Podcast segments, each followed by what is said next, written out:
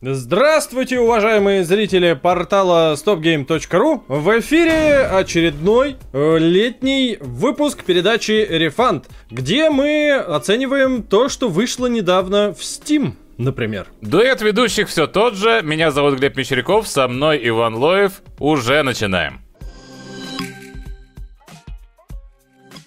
И открывает наш сегодняшний выпуск игра, которая ворвалась в него совершенно внезапно, потому что Леня принес к нам в рабочий чатик ее трейлер и с криками «Фен, это игра про тебя!» И сначала я подумал, типа, ну очередная какая-нибудь странная шляпа, запускаю ролик, а там просто постанова за постановой, кадр из такой механики, из секой механики и все нарисовано прикольно, и динамика классная, и, короче, в конце я абсолютно неиронично понял, что вот это я хочу щупать, вот с этим я хочу э, повзаимодействовать. Вообще очень странно, что Дэйв The Diver так скрытно как-то хайпанула. То есть никто про нее ничего не слышал. Она была вроде как в раннем доступе, и потом бац, и у нее уже полсотни тысяч э, положительных отзывов.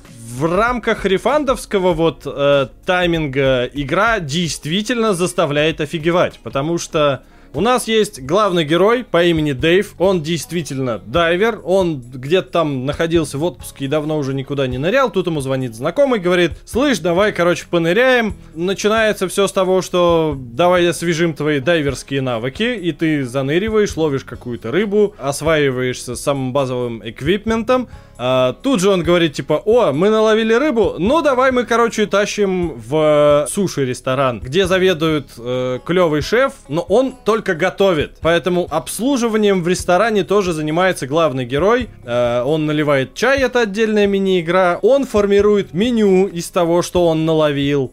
И дальше это все раскручивается все больше и безумнее, потому что мы начинаем раскручивать этот ресторан через местные социальные сети. Есть какая-то студентка, которая пишет всякие научные работы, и ей постоянно надо что-нибудь доставать из моря, и она обращается, естественно, к главному герою. Там вроде как на дне есть еще и разные исторические штуки прикольные, и к нам обращается товарищ, который занимается этой самой историй исследует мифы про каких-то там подводных людей и просит находить разные артефакты. Есть механики развития вот этого самого костюма и эквипмента, которые есть у главного героя. Есть уникальные штуки, которые можно находить в процессе погружения для того, чтобы улучшать гарпун и пушку и другие штуки. И еще по дороге ты можешь, например, наткнуться на дельфина, который попросит тебя помочь, тебе надо будет с ним куда-то доплыть, там, разрезать э, сетку, чтобы спасти его подругу. При этом еще могут какие-нибудь пираты э, по соседству находиться, которые ее изначально в сеть и засунули. И это все сваливается вот уже буквально типа в первые два часа игры. Происходит все и сразу. Но при всем при этом получается, что плавание это основной процесс, который происходит в игре. То есть много, куча разных э, мини-игр, но плаваем мы в большинстве случаев. Э, я бы сказал, что по таймингам разделение примерно 2 к одному, э, потому что здесь день делится на несколько отрезков, но по сути ты до обеда и после обеда у тебя есть два момента, когда ты можешь нырять,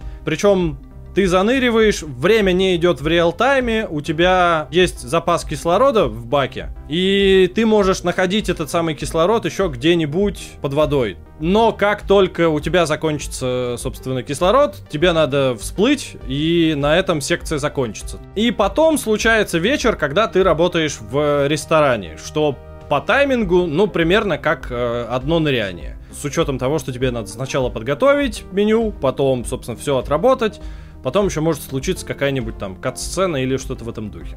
Самое удивительное в происходящем для меня э, заключено в том, что несмотря на то, что практически все механики очень простенькие, очень условные, и э, по большому счету часть из них рождается просто из-за того, что игрок в процессе заныриваний, в процессе работы в э, ресторане неизбежно будет набирать большое количество денег, которые надо на что-то тратить, и поэтому у нас появляются вот эти вот, типа, а давайте мы будем нанимать людей в ресторан для того, чтобы как-то проще с этим всем взаимодействовать и больше клиентов успевать обслуживать. Мы будем э, кастомизацию делать и, в общем, много всего другого. Это все клево проработано. Практически все штуки э, завязаны как-то на мобильный телефон, который у главного героя есть, отражаются там отдельным приложением. Все клево нарисовано, очень просто и понятно устроено. То есть было большое количество времени и сил потрачено на то, чтобы э, игра клево выглядела, клево управлялась, клево ощущалась. И она действительно это делает. Например, когда вы улучшаете какое-нибудь блюдо, прям проигрывается отдельно нарисованная маленькая кат-сцена того, как этот супер-дупер шеф, который готовит здесь суши, как-нибудь там супер матера какой-то фокус проворачивает. В моей голове есть идеальное описание игры, которая сводится к тому, что Dave the Diver это дредж, откуда убрали Лавкрафта, а происходит какое-то веселое приключение. И поэтому градус э, некоторого абсурда того, что происходит на экране, он очень анимешный получается. И когда я узнал, что игру делали корейцы, в принципе, у меня сложилось как бы 2 плюс 2, я такой, а, так вот откуда вся эта гиперэнергичность подачи и прочих каких-то штук. Поэтому на самом деле у меня э, того, что можно описать претензиями, всего два пункта. Во-первых, пока что на протяжении вот этих вот первых двух часов, каждый раз, когда я ныряю, я начинаю в одной точке. И так как вот этот вот риф и карта того, где ты плаваешь, оно не генерируется процедурно, есть у меня некоторое опасение, что спустя какое-то количество времени стартовый вот этот вот момент может надоесть, потому что для того, чтобы проплыть глубже, тебе постоянно приходится по одному и тому же маршруту следовать. Во-вторых, меня раздражает надпись Steam Ver тролливали тыры-пыры, которая внизу справа торчит и не отключается. Потому что она ярко-белая и как бы нафиг она вообще там Зачем она? Ну, у меня еще один есть вопрос, э, возможно, самый главный. Че по итогу-то? Леня был прав? Игра про тебя? Нашел ты сходство? Не уверен, что про меня, потому что я бы, наверное, плавал и разглядывал рыбок, а не гарпунил их направо-налево и тащил к шефу, который бы их разделывал. Но, тем не менее, это твердый нерефанд, и, судя по многочисленным отзывам и по моему собственному ощущению, один из претендентов на одно из видных и весьма неожиданных открытий инди-сцены этого года. Прежде чем мы перейдем к следующему обзору, позвольте сообщить вам кое-что важное от нашего регулярного партнера Тиньков Банка. Если вы оформите эксклюзивную лимитированную дебетовую карту с маскотом банка единорогом T сейчас по ссылке в описании, то у вас появится возможность получить еще больше кэшбэка. Как? Вводите промокод MARKET30. По этому промокоду есть приятная опция получить 30% кэшбэка рублями за покупки в Яндекс Лавке, Перекрестке и других онлайн и офлайн супермаркетах. А еще фирменный карт-холдер и стикеры привезут в подарок вместе с картой. Ну и напоминаем традиционные преимущества от Тиньков. Каждый месяц можно выбирать категории для повышенного кэшбэка, снимать наличные без комиссии даже в банкоматах других банков и наслаждаться удобным мобильным приложением. Так что переходите по ссылке из описания, оформляйте новую классную карту и пользуйтесь всеми преимуществами. А мы продолжаем. Переходим к проекту, который вполне возможно тоже для кого-то станет инди-игрой года. Э, он тоже хайпанул, но на гораздо более узкую аудиторию, если сравнивать с Дэйвом Дайвером. Игра называется The Bookwalker Thief of Tales, и это новая разработка от команды Do My Best, которая создала проект под названием The Final Station. Если вы вдруг не в курсе, прикольная, классная игра, с удовольствием ее прошел и считаю ее одним из примеров очень такого качественного, э, крепкого отечественного инди. Несколько лет назад авторы говорили о том, что Bookwalker будет проходить как бы в той же вселенной, что и The Final Station. Я не знаю, отказались они от этой идеи или нет, или здесь присутствует по-прежнему какая-то метавселенная. Но э, штука в том, что сюжет здесь совершенно другой. Мы играем здесь за писателя в неком антиутопичном мире, а, и в этом мире писатели обладают особым талантом оказывать влияние на сюжеты книг, погружаться в эти книги, становиться непосредственным их участником, и это пытаются регулировать какие-то надзирающие органы, э, и вот нашего главного героя за что-то там приструнили, нацепили на него наручники, которые типа лишают его мега-талантов. Но он по-прежнему все-таки может погружаться в сюжеты, но его силы, они существенно ограничены.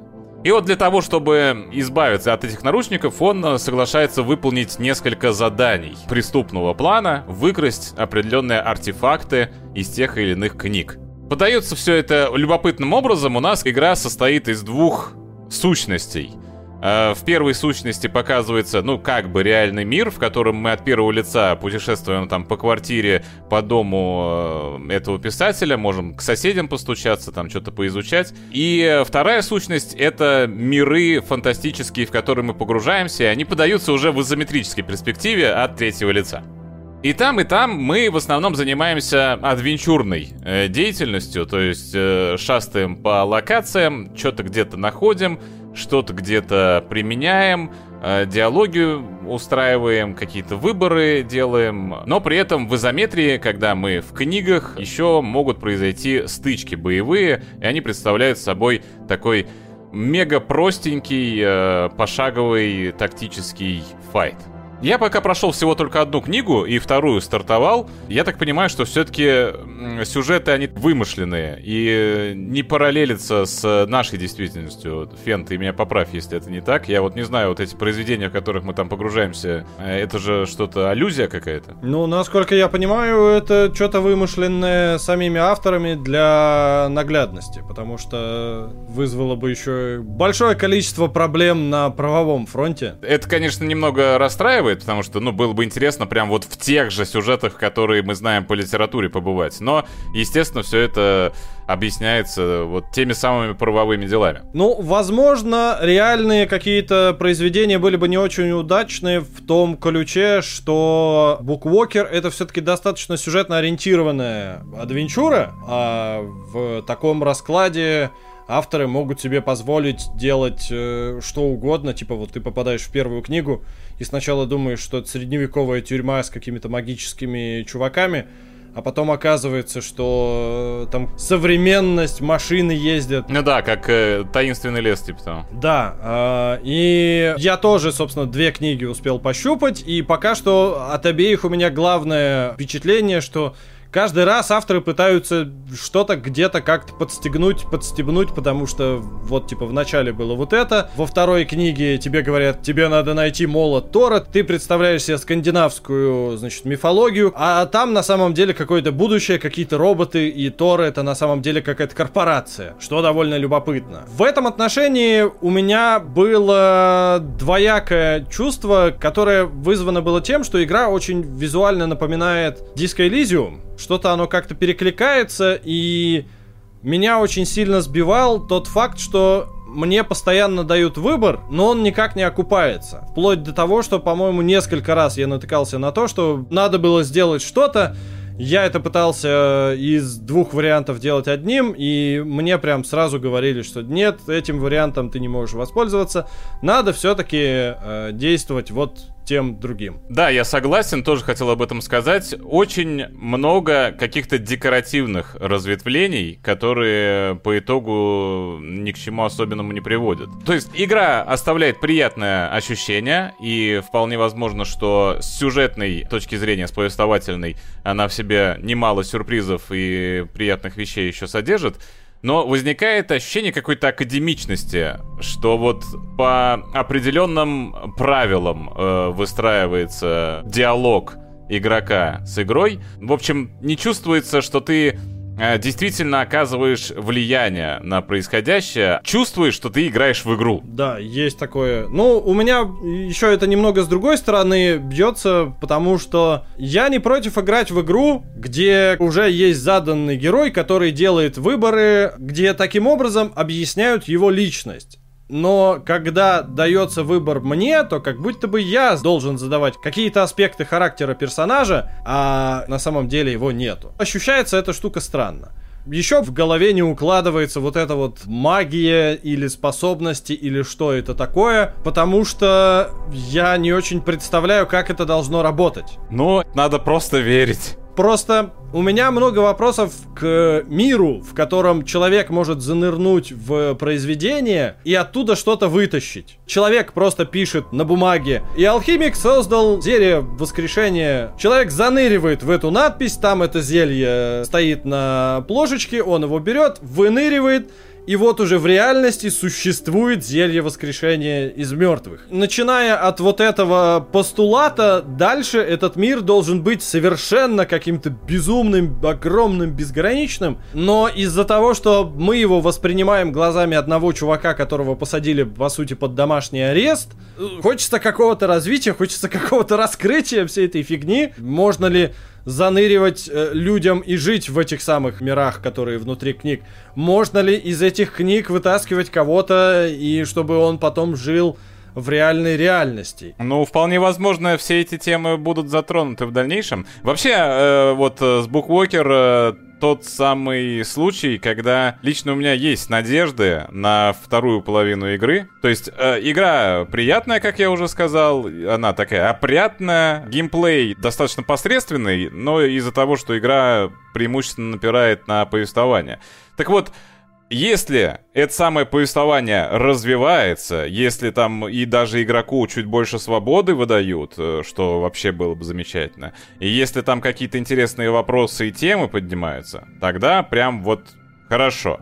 Если нет, ну, так себе. Но в целом тоже пойдет в качестве приятного времяпрепровождения на пару вечеров. Да, тут на самом деле ситуация для меня схожая с э, Стазис, Bone Totem. Потому что там тоже, типа, интригующее начало и многое финальной оценки игры э, будет зависеть от того, что происходит во второй половине, как персонажи развиваются, не развиваются и так далее. Тут примерно то же самое. Очень интересный задел, потому что очень необычный мир. И весьма любопытно, во что это все выльется и как это будет происходить дальше. И действительно печально, что все это раскрывается через достаточно простенький point-and-click и достаточно простенькие диалоги. Но в итоге мы ставим нерефанд. Но в итоге мы ставим нерефанд, потому что игра интригует и интригует здорово.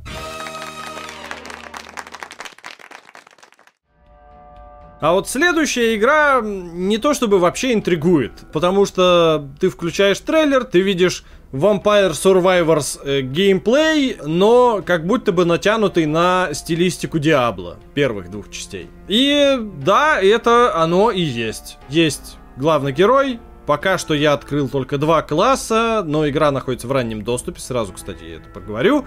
А, поэтому, возможно, и классов больше, и наверняка классы потом еще будут добавляться. Ну и, собственно, бегает герой по некой локации, которая генерируется бесконечно во все края.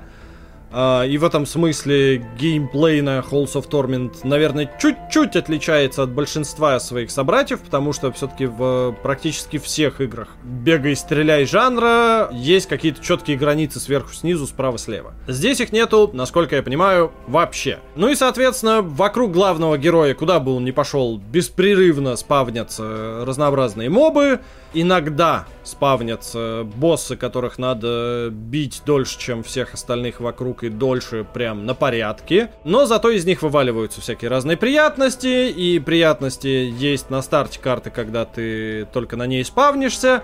И они служат таким ориентиром, типа, куда можно двигаться в этой бесконечной, бескрайней, заполненной э, монстрами пустыне. А там хоть какие-нибудь, ну, препятствия, постройки, камни, столбы. Да, иногда есть какие-то столбики, камешки, деревца, но даже стен каких-то, которые бы длились 10 метров или больше, э, я, как минимум, не встречал. Выживание происходит не по раундам, как, опять же, бывает зачастую, а бесшовно. Есть 30-минутный, по-моему, таймер, который запускается на старте каждого раунда, и в соответствии с этим таймером приходят как бы либо какие-то волны особых противников, либо боссы, типа сюжетные, ну, которых точно надо завалить, потому что если уходить куда-то сильно далеко, тоже можно кого-нибудь найти. А, соответственно, челлендж заключается не в том, чтобы в бескрайней карте убегать от э, бесконечных полчищ монстров, а в том, чтобы сообразно таймеру, короче, умудряться прокачиваться, но при этом не умирать. И с этим 30-минутным таймером э, связана одна из главных, как минимум пока что, проблем игры в моих глазах. Это некоторая неторопливость происходящего. Первые 15 где-то минут, как минимум, на первой локации, их тут несколько, и они не просто декоративно разные, а там разные монстры, соответственно, разный уровень типа сложности, проходят очень неторопливо.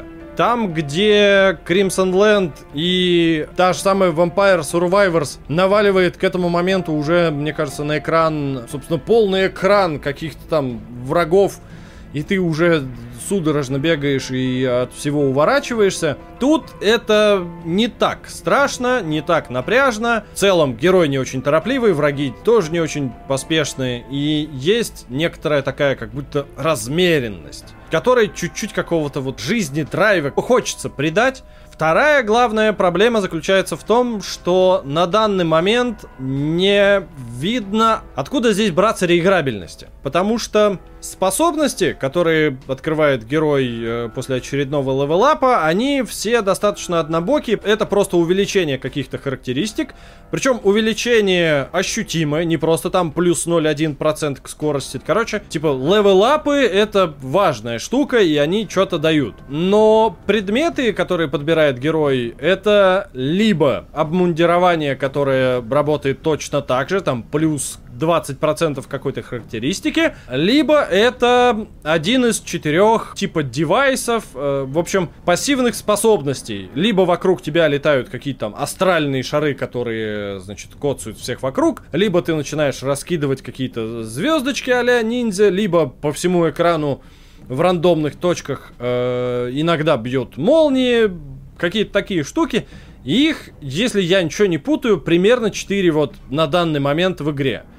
Из-за чего ты, сколько бы ни ходил к э, вот этим вот дополнительным улучшалкам, каждый раз ты имеешь возможность собирать примерно один и тот же build. Возможно, это работает так, потому что авторы не хотят, чтобы игроки занимались билдостроением, а для того, чтобы осваивали лучше какие-то классы героев и уходили в более какие-то хардкорные штуки, потому что Halls of Torment ощущается достаточно хардово. И для того, чтобы это преодолевать, здесь есть пермопрокачка. То есть после того, как ты на очередном ране слился, ты заработал какое-то количество золота, ты можешь его потратить на увеличение каких-нибудь характеристик, которые со старта обновятся. Но, э, игнорируя вот эту вот некоторую механическую вопросительность и неуверенность мою, насколько это будет в долгоиграющем сценарии нормально отбиваться, Halls of Torment клево выглядит и клево звучит. И в этом как раз отношении она, мне кажется, прям очень отлично работает, потому что она берет старую добрую Диабло, не только визуально, но еще и аудиально, и говорит, типа, смотри, как клево, когда вокруг тебя рассыпаются на косточки скелеты, и слушать, как они это делают, сплошное удовольствие, потому что прям очень смачный, очень классный звучок подобран.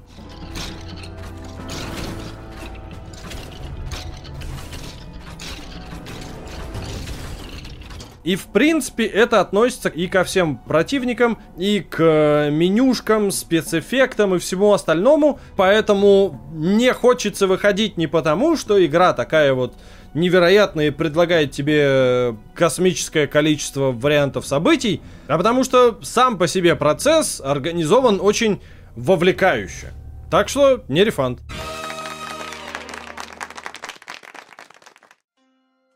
Я где-то полгода назад сказал, что карточные пошаговые рогалики с пошаговыми боями немного подзадолбали.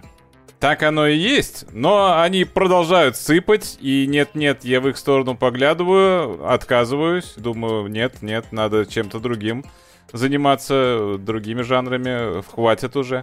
Ну вот, Шоган Шоудаун проскочила. И, как оказалось, проскочила не зря, и более того, как оказалось, это вообще-то не карточный рогалик с пошаговыми боями. А, чисто визуально здесь приемы главного героя оформлены как карточки, а на самом деле дек-билдерства здесь нет, и мы просто используем приемы, и вот они именно изображены в нижней части экрана. Почему я, собственно, заинтересовался? Потому что по материалам, которые я посмотрел, бои мне напомнили то, что происходит в специфичном таком направлении вот этих вот роглайтов, типа Fights in Tight Space или Nitro Kid. Это когда на поле боя ты должен и сам дамажить, и еще перемещаться так, чтобы противники дамажили друг друга. Вот здесь, в принципе, схожий подход, но это реализовано в 2D, в одной плоскости. И мне любопытно было попробовать, как оно получилось.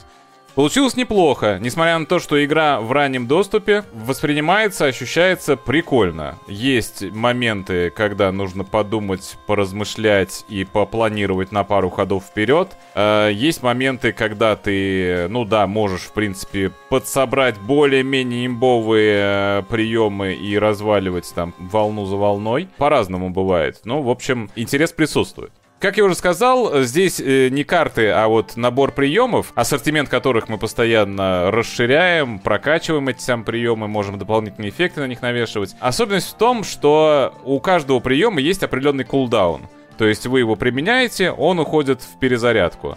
Когда он перезаряжается, можете снова применять. И ты вот должен жонглировать вот этими ходами, временными промежутками для того, чтобы не остаться беззащитным. Еще один интересный нюанс. Здесь можно планировать комбо-удары. А можно и не планировать. То есть ты можешь накинуть в условную руку для розыгрыша один какой-нибудь удар и сразу его осуществить, а можешь накинуть три удара разноплановых и осуществить их на одном ходу одновременно. Но тебе эту камбуху нужно подготовить. И что еще интересно, можно, когда ты уже накидал эти удары, потом можно бесплатно их менять очередность и как-то подгонять под возможно изменившуюся ситуацию. В общем, это я все к чему? К тому, что тактон присутствует в игре, ощущается, и в целом подумать есть над чем. Так, а если отходить от боев конкретно с картами, приемами, вот этим всем, в основе своей игра это рогалик классический и без каких-то сюрпризов. Да, абсолютно так. Боевая какая-то секция, боевой сегмент с несколькими волнами противников. Потом переходим в условный магазин. Они тут бывают разных типов, и их тоже можно отдельно прокачивать за валюту местную. Там можно подхилиться, можно прикупить какие-то расходники, можно бафнуть карты. Идем дальше сражаться. И вот э, таким слоеным пирогом продвигаемся к боссу, валим босса, продвигаемся в другой регион и так далее. Но чего здесь не хватает в этой схеме классической, к которой мы все привыкли, не хватает рандомности. В игре, в принципе, ну пока еще маловато контента, и здесь рандомность ощущается только в том, что тебе могут предложить в магазинах или вот на этих идолах, которые прокачивают твои карты. А так ты начинаешь с одним и тем же набором, но он для каждого персонажа свой, здесь всего три персонажа, я открыл двух, э, начинают они с одинаковыми параметрами. Идут они через одни и те же регионы, с одними и теми же боссами, и волны даже организованы одним и тем же способом. То есть весь рандом, он падает на плечи карт, которые тебе выпадают, и бафов, которыми ты эти карты развиваешь. И это, конечно, на данный момент достаточно сильно портит картину. Да, здесь есть э, та самая первая прокачка, когда ты открываешь дополнительные карты, новые какие-то возможности, и ты практически сразу можешь их встретить в магазинах, а можешь и не встретить. И поэтому, в целом, если ты не встретил, то у тебя может быть новый ран, очень похожий на старый. Но игра в раннем доступе, поэтому надеемся, что регионы будут добавляться, разные боссы тоже будут добавляться, потому что, ну, одних и тех же боссов валить из раза в раз, это ни в какие ворота. Поэтому вывод достаточно простой. На базовом уровне игра реализована хорошо, нужно только набрасывать, набрасывать, набрасывать, навешивать на нее побольше контента и побольше всего-всего-всего. А так и играется достаточно азартно, интересно, и выглядит клево, приятный пиксель-арт, и музыка соответствующая в восточном духе хорошо дополняет общую картину.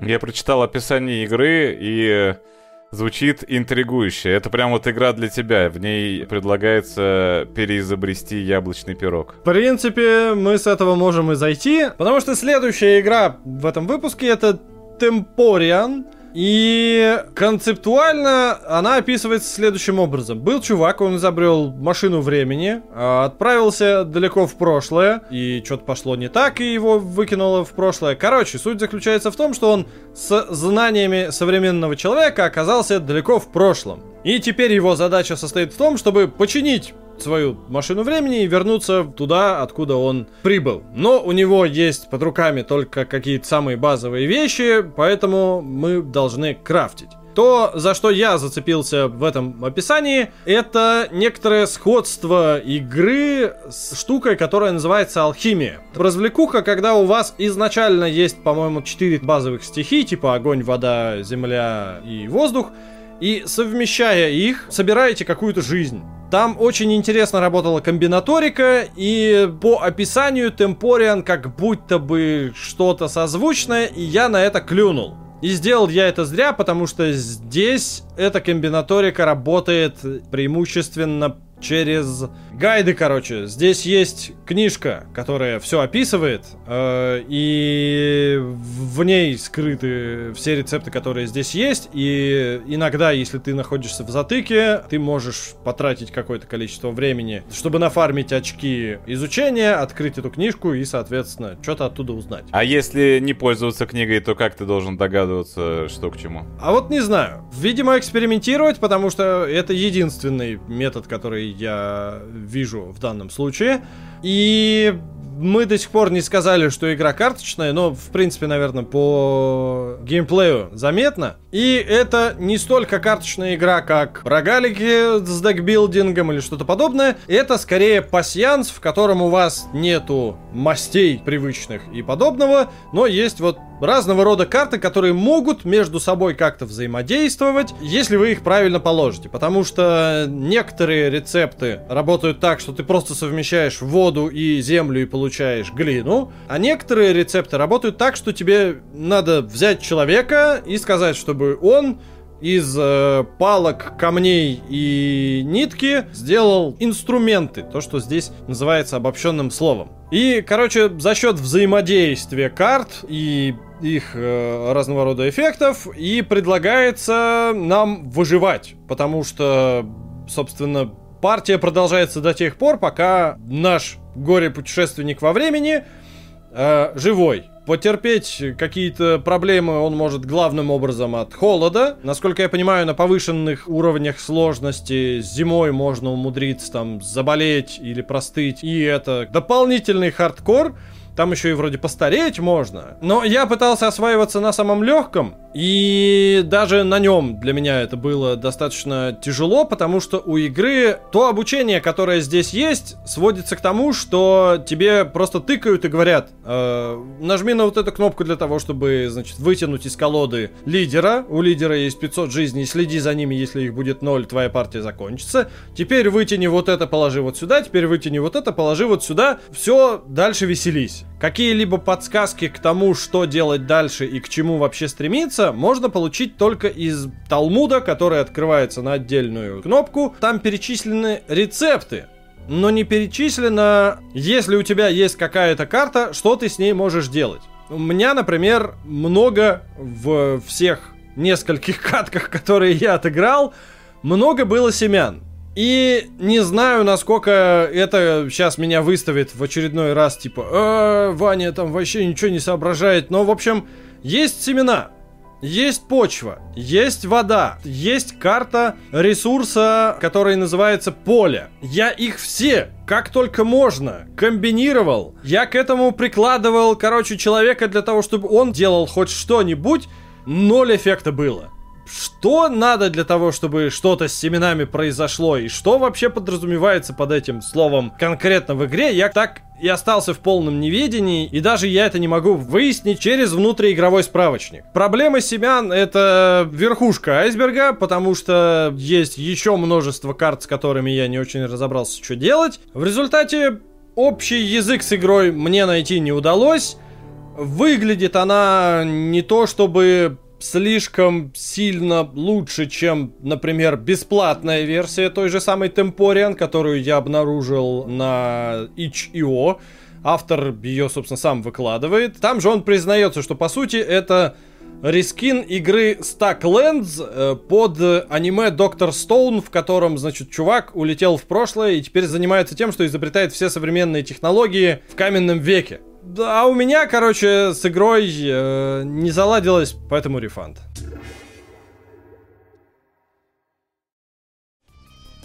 Новая игра во вселенной Супер Мидбоя. Я, конечно же, не мог пройти мимо. Есть мнение, что Супер Мидбой уже не тот, когда остался без Эдмуда Макмиллана, и я склонен с этим мнением согласиться. Но да ладно, мы сегодня про другую игру, про Доктор Фетус Мин Мид Машин. Интересное направление для развития вселенной. Здесь уже не акробатический платформер ни в коем случае, а аналог Пуyo-Пуyo. Когда нам нужно из падающих блоков собирать кластеры от четырех и более штук и убирать их с поля. Действие происходит в лаборатории доктора Фетуса, главного плохиша. Он там построил несколько тематических испытательных камер — и пытается сделать клона мясного пацана. Клоны получаются не очень, он их как бы их проверяет, э, устраивает экзамены, и они их преимущественно проваливают и в больших количествах гибнут под все теми же пилами, шипами и огнеметами, ракетами и так далее, и так далее, и так далее. Тут даже боссы есть. Но, судя по первому эпизоду, который я прошел полностью, боссы, ну, достаточно условные. Это просто такой более насыщенный уровень. Ну, насколько я вижу, они здесь, в принципе, достаточно безумные, потому что что не уровень, то ракеты летают, пилы носятся, вот это вот все. Да, э, процесс, мягко говоря, специфичный. И я попытаюсь раскрыть вообще, в чем его соль. Начнем с того, что каждый уровень, он состоит из нескольких этапов. Для того, чтобы там пройти первый этап, ты должен там один или два кластера одного цвета убрать, и все, ты первый этап прошел. Когда ты проходишь этап, на локации появляются новые препятствия. Могут появиться пилы, может что-то запуститься, может какой-нибудь там лазер выехать, открыться. Что-то, в общем, изменяется и ухудшает обстановку. Так, этапом за этапом ты усложняешь себе жизнь, и потом по итогу уровень проходишь идешь дальше. Это ведет сразу к большому количеству последствий. Ты не знаешь, что появится на следующем этапе. И поэтому ты не можешь загадывать вперед и строить какие-то далеко идущие планы относительно того, как ты располагаешь вот этих вот клонов Супер Мидбоя разноцветных. Никакого нет смысла рассчитывать на много ходов вперед. Ты должен просто максимально быстро и максимально ловко убрать пару кластеров и пройти этап. Поэтому фанаты Пуя-Пуя, если есть такие среди зрителей Рефанда, могут остаться разочарованными, так как здесь нет глобальной такой картины этой игры, какой-то схожей тактики. Природа иная совсем. Ты должен просто провести чувачков, э, чтобы их не задела пила, убрать нужный кластер, а дальше уже по обстановке сориентируешься. При этом э, проигрыш тебе засчитывается, когда ты ведешь вот этих вот падающих чувачков. То есть, а если они в полете что-то задевают, тогда ты проигрываешь. А если они уже лежат, им по барабану. Их может резать, кромсать, как угодно. Ну, точнее, тебе по барабану, им-то может и нет. Но игра не заканчивается на этом, они просто исчезают.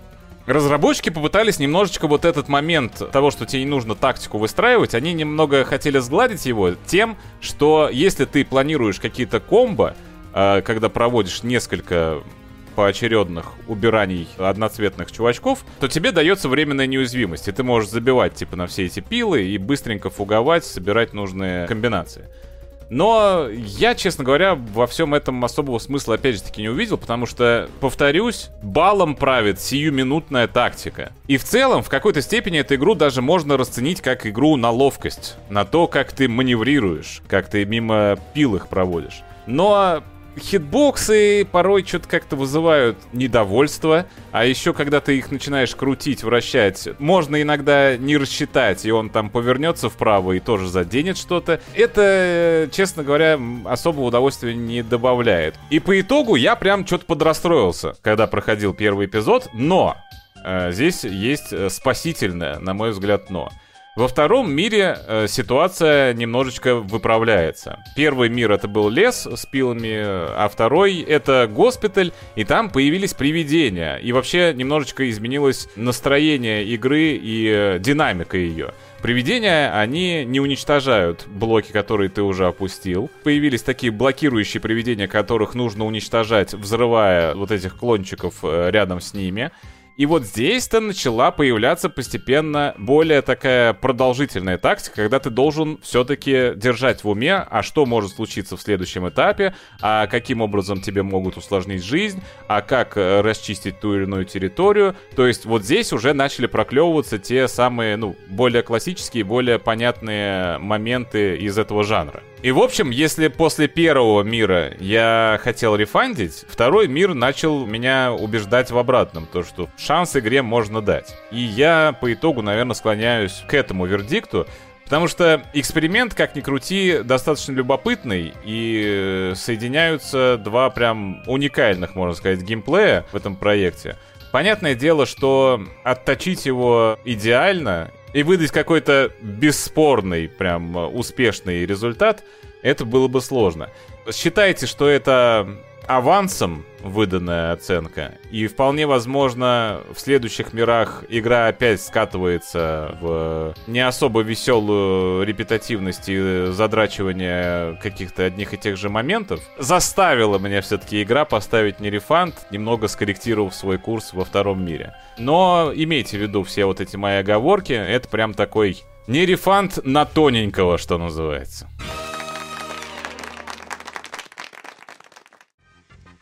И э, давайте на закуску от миленького, но кровавого перейдем к миленькому, но прям приторно миленькому. Э, потому что закрывает выпуск сегодня у нас Dungeon Village 2. Игра о том, как ты строишь поселение для героев, которые за границами поселения занимаются тем, что регулярно там бьются с монстрами, отправляются во всякие пещеры изучать их и собирать награды. Почему приторная игра? Потому что в процессе развития своего поселения ты строишь не какой-нибудь там рынок для того, чтобы на нем продавалось мясо, а ты строишь ларечки с цветочками, с мороженкой, и какими-то такими штуками, это, ну, не то, что порождает э, большой диссонанс, но немного странно выглядит, когда начинаешь об этом задумываться, потому что у тебя поселение, в котором есть памятник легендарному герою, магазин оружия, магазин доспехов, и кондитерская, где можно купить булочки. Нормальный набор э, любого приключенца. Купить маковую булочку, взять меч поострее, щит э, понадежнее и пойти дубасить всяких слизней. Ну, дубасить слизней все-таки приходится, самое главное. Но они здесь это делают автоматически, то есть ты занимаешься строительством, а просто герои какие-то проходят мимо поселения, такие, о, интересный городок, зайду. Существуют задания, которые иногда возникают. Где-то возникнет пачка, значит, монстров, и можно сформировать отряд и туда отправить. Можно отправить отряд в своего рода данж, но главное, чем занимается игра, это непрерывно хвалит игрока. Ты построил какой-нибудь домик, тут же внезапно вылезает окно с, типа там, газета «Геройский вестник». В городе Стопгейм построили булочную. Все, короче, горожане неистово радуются, невероятно счастливы этому событию. И вот примерно как в Dave the Diver здесь тоже есть огромное количество всяких каких-то активностей, каких-то возможностей. И постоянно в результате ты находишься в какой-то движухе, потому что то тебе надо прокачивать известность своего поселения, то тебе надо, чтобы у тебя убили здоровенного монстра, то у тебя, значит, какой-то герой такой типа, о, я хочу поселиться в этом городе, пожалуйста, постройте мне дом, то приходит какой-нибудь торговец, то начинаются какие-то соревнования между городами, и к тебе приходит комиссия и такая, ну, с точки зрения туристической привлекательности ваш город, конечно, не очень хорош, но у вас вкусно кормят. Город, который выполняет какое-то количество условий, там получает звезды, и, в общем, жуть и страх. Проваливаешься на раз-два, и на этом бы можно было бы и закончить, и сказать, вообще замечательно, идите сметайте, если вам хочется вот такого приторно-миленького менеджмент маленького э, поселения, но я думаю, уже вы заметили на экране, что у игры очень все плохо с интерфейсом. Размеры вещей, которые появляются на экране, хаотически меняются. Какие-то неважные кнопки здоровенные, какие-то важные кнопки, наоборот, мелкие. Снизу экрана вылезают зачем-то огромные уведомления, как только что-то произошло важное с точки зрения игры. Не то чтобы сильно важное для игрока. При этом нормально все это настраивать невозможно, потому что вы запускаете игру, и она предлагает только создать новый город. Ни покрутить ни громкость, ни разрешение вообще ничего нельзя. При этом все эти окошки, короче, умудряются немного тормозить, из-за чего не так сильно раздражает э, желание игры на каждом повороте сказать «Вау, какой ты молодец, ты нажал на эту кнопку!» Сколько раздражает тот факт, что окошко, которое вылезает для того, чтобы тебе это сообщить, оно это делает там полторы секунды, хотя могло бы появиться и скипнуться тут же улететь и забыться. Что очень сильно выбивает из э, погружения в такой вот залипательный процесс. Но игра стоит что-то там 100 с копейкой рублей. И поэтому, если вы понимаете э, что вы от нее хотите, что вы от нее ждете, то за исключением того, что есть вот эта вот вся непонятная э, техническая муть, она работает достаточно прикольно и наблюдать за героями, которые бегают и валят монстров, приятно. Развивать поселение и заниматься как бы на минималках, но работающим менеджментом достаточно занятно. И игра ни за что не наказывает, что с точки зрения такого ультимативного расслабона достаточно важно, потому что даже если непонятная экономика уведет ваш баланс в минус, игра такая, не, все хорошо, все нормально, вот тебе деньги, живи, веселись, расслабляйся. Возможно, игра приехала с каких-нибудь мобилок, потому что у меня есть какой-то флер всего происходящего мобильный, и, возможно, там за что-нибудь из этого могли там, не знаю, брать деньги или говорить, подожди сколько-то минут и т.д. В Стиме этого ничего не говорят, не просят. По крайней мере, опять же, в рамках вот э, стандартного рефандовского тайминга. Поэтому маленькая, простенькая игрушка вполне себе получает не рефанд.